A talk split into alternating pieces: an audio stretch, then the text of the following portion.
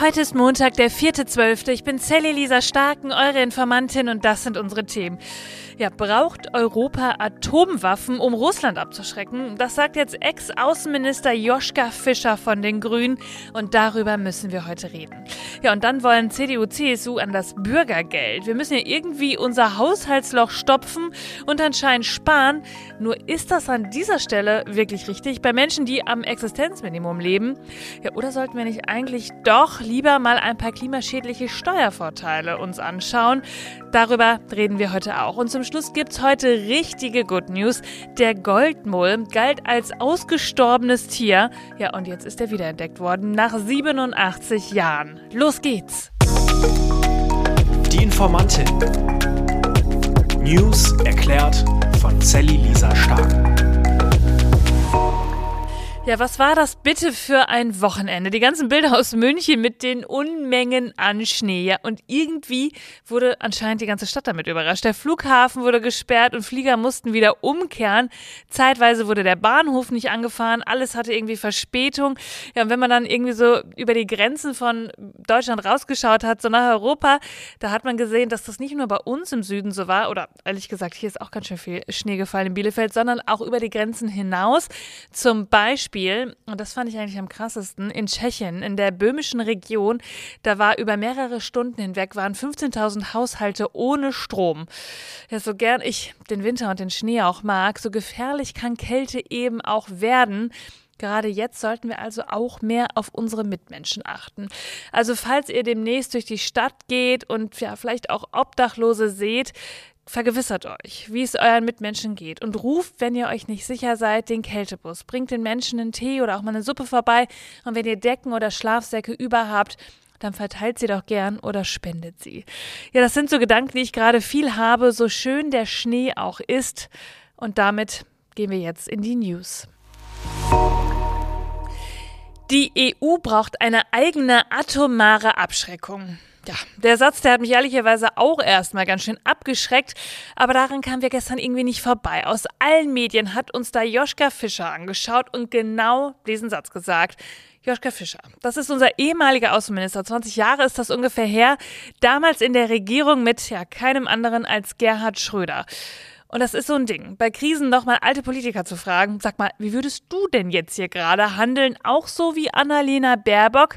Ja, das Spannende an Fischer ist natürlich, er ist auch bei den Grünen und hat da auch einen Blick auf seine eigene Partei in der jetzigen Regierung. Also schauen wir doch mal rein in das Interview aus der Zeit, in der der Satz mit den Atomwaffen jetzt gefallen ist. Im Grunde sagt er, Leute, Putin ist so nah an uns dran, den müssen wir abschrecken. Zitat, wir müssen unsere Abschreckungsfähigkeit wiederherstellen. Zwar gefalle ihm der Gedanke daran überhaupt nicht, aber es führe kein Weg daran vorbei. Solange wir einen Nachbarn wie Russland haben, der der imperialen Ideologie Putins folgt, können wir nicht darauf verzichten, dieses Russland abzuschrecken. Ja, auf die Frage der Zeit, ob zu der Abschreckung auch gehöre, dass Deutschland auch eigene Atomwaffen bräuchte, da sagt er, Zitat, das ist in der Tat die schwierigste Frage. Sollte die Bundesrepublik Atomwaffen besitzen? Nein. Europa? Ja. Die EU braucht eine eigene atomare Abschreckung. Er glaubt nämlich, die Welt, die habe sich verändert und Russlands Präsident Wladimir Putin, der arbeite auch mit nuklearer Erpressung. Ja, und dann gibt es ja gerade auch eigentlich schon ein Atomwaffenarsenal von Großbritannien und Frankreich. Da meinte er aber, als Antwort auf die veränderte Lage wäre das jetzt zu einfach und zu kurz gedacht. Und Fischer, der hat auch so ein bisschen durchblicken lassen, dass man dafür auch ein bisschen mehr Aufwand bräuchte und die Schuldenbremse dafür irgendwie nicht das geeignete Mittel wäre und der ausgeglichene Haushalt da vielleicht auch nicht im Vordergrund stehen würde. Er hoffe auch, dass Amerika und Europa verbunden blieben. Und das finde ich ehrlich gesagt richtig interessant, diesen Blick in die Zukunft, den Fischer da hat. Er sagt nämlich oder er fragt nämlich, Zitat, aber was wird sein, wenn Donald Trump wiedergewählt wird? Auch mit Blick auf dieses Szenario muss sich Europa die Frage ernsthaft stellen.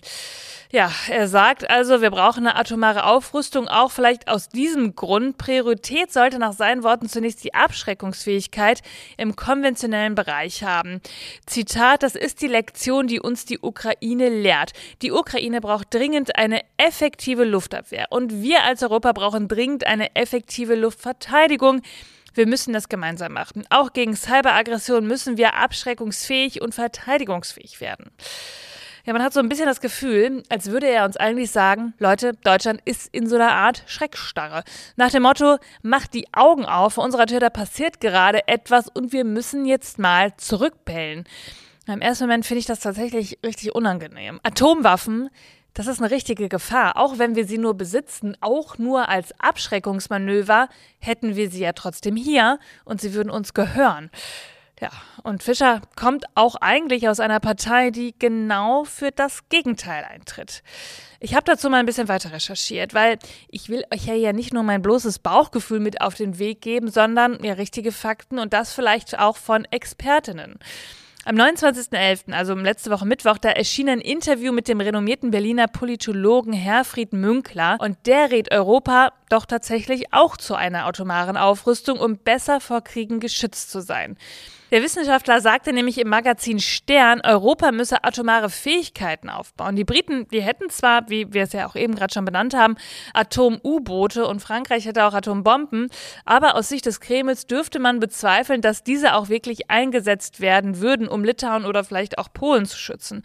Wörtlich sagt er, Zitat, wir brauchen einen gemeinsamen Koffer mit rotem Knopf, der zwischen großen EU-Ländern wandert das ist natürlich das größte Bedrohszenario und ehrlich gesagt erinnert mich das auch als ja, an irgendeinen so James Bond-Film, wenn, wenn man sich das so anhört. Aber es ist wohl so, es gibt ja längst diese Aufrüstungsspirale, auch bei uns hier in Europa. Und da können wir uns einfach nicht mehr entziehen, meint der Politikwissenschaftler. Die Ukraine habe nach dem Budapester Memorandum ihre Atomwaffen an Russland abgetreten, für das amerikanische, britische und russische Versprechen, die Grenzen der Ukraine zu schützen. Ja, und die Erfahrung zeigt, dass solch ein Vertrag einfach nichts mehr wert ist. Ja, für viele Staaten der Erde liege es näher, die Politik des Nordkoreaners Kim zu betreiben. Ja, der sagt ja, ich bewaffne mich mal lieber bis an die Zähne. Und das ist dann so meine Abschreckungstaktik. Und er sagt auch, dass sei der Grund, warum zum Beispiel die iranischen Mullahs die Bombe haben wollten, Zitat, und wenn die sie haben, will Saudi-Arabien auch eine und als nächstes kämen dann die Türken. Putins Ukraine-Krieg habe die Politik der Nichtverbreitung von Atomwaffen verleugnet. Eigentlich sagt er uns damit, wenn alle eine haben, brauchen wir auch eine, weil wir sonst nicht mehr bei den Großen mitspielen können das schlechte Bauchgefühl bleibt, das sage ich euch ehrlich. Und ich habe keine abgeschlossene Meinung dazu. Ich bin einfach total gespannt, ob es diese Woche weitere Forderungen in diese Richtung geben wird oder es einfach so verpufft und wir nicht nochmal drüber sprechen. Schreibt mir doch mal, was ihr dazu sagt. Das würde mich hier wirklich mal interessieren. Ihr wisst, uns fehlt Geld. Seit das Bundesverfassungsgericht in Karlsruhe die Haushaltsplanung der Bundesregierung ja irgendwie so komplett über den Haufen geworfen hat und gesagt hat, die 60 Milliarden Euro, die ihr als Corona-Kredite bekommen habt, die dürft ihr jetzt nicht für Klimasachen einsetzen. Ja, da stellt sich ehrlich gesagt die Frage, wie soll denn dieses ganze Finanzloch jetzt gestopft werden? Es gab eine Riesendiskussion über die Schuldenbremse. Die Opposition weigert sich, die Ampel sagt, hm, vielleicht sollten wir da doch mal ran. So einig sind sich alle nicht. Aber alle bringen gerade Lösungen auf den Tisch, wo man denn jetzt sparen könnte. Und so auch die CDU und CSU, die sagen, die Schuldenbremse, die ist wichtig. Aber wir können jetzt dann eben auch nicht das Bürgergeld erhöhen. Lasst uns das mal lieber ganz neu denken.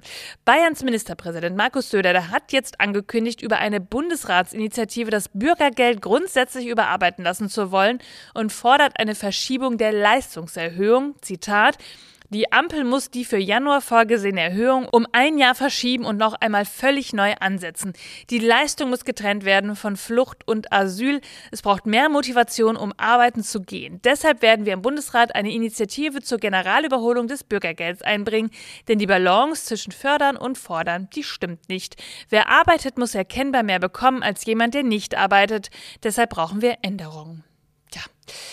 Wenn ich darüber nachdenke, dass das Bürgergeld im nächsten Jahr nicht erhöht wird und angepasst wird an dem, dass wir einfach alle mehr Kosten haben, dann kriege ich auch hier wieder so ein bisschen Bauchschmerzen.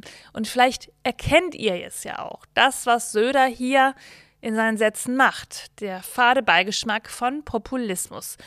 Die wollen ja nicht arbeiten. Und lasst uns das Thema doch mal mit Migration verknüpfen. Da fischen sie ehrlich gesagt wieder am rechten Rand. Und das sieht auch die Bundestagspräsidentin Bärbel Bass von der SPD so. Sie hat jetzt auch genau davor gewarnt, die Debatte um Einsparungen im Bundeshaushalt auf Kosten sozial schwacher Menschen auszutragen.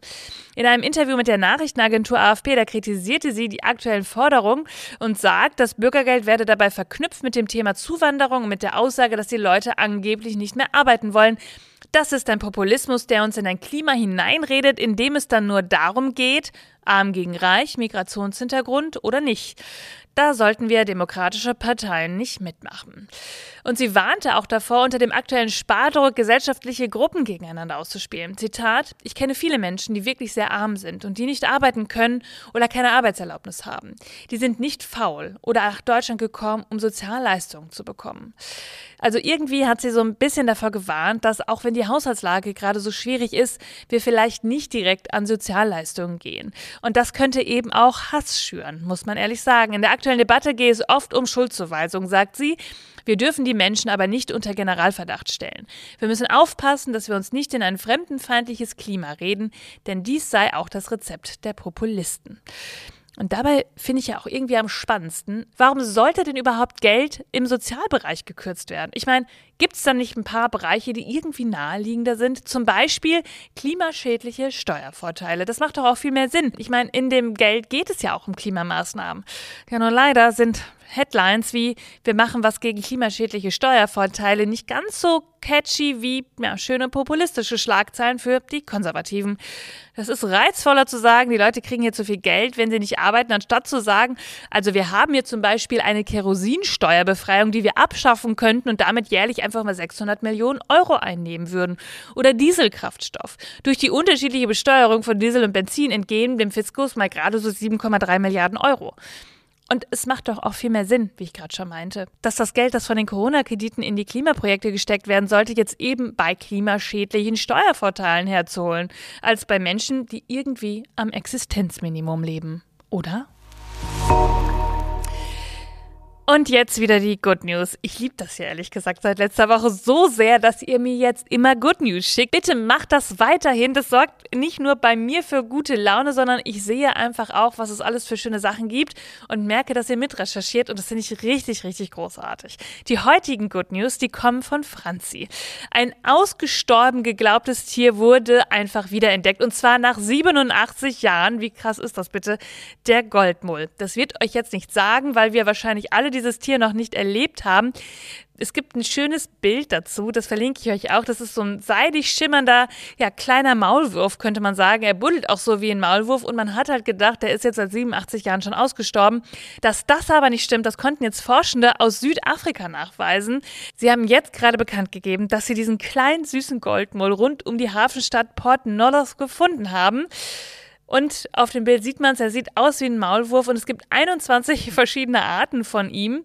Und er kann so ein bisschen im Strand schwimmen und dabei einfach auch keine Spuren hinterlassen und ist deshalb wahrscheinlich auch wirklich schwer zu finden.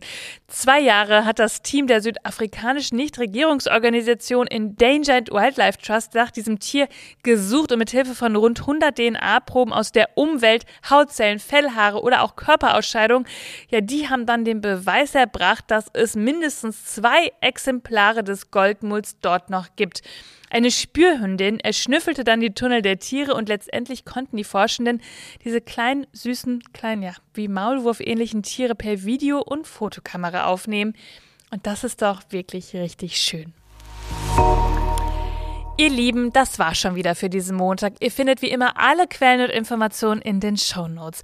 Informiert euch selbst, sprecht darüber, bildet euch eure eigene Meinung und ja, lasst mir super gerne eine ganz liebe Bewertung da. Abonniert die Glocke, dann verpasst ihr keine Folge und wir können diesen Podcast noch lange weitermachen, denn darauf kommt es an, dass er mal wieder hoch in die Charts kommt. Schön, dass ihr dabei seid. Empfiehlt es weiter.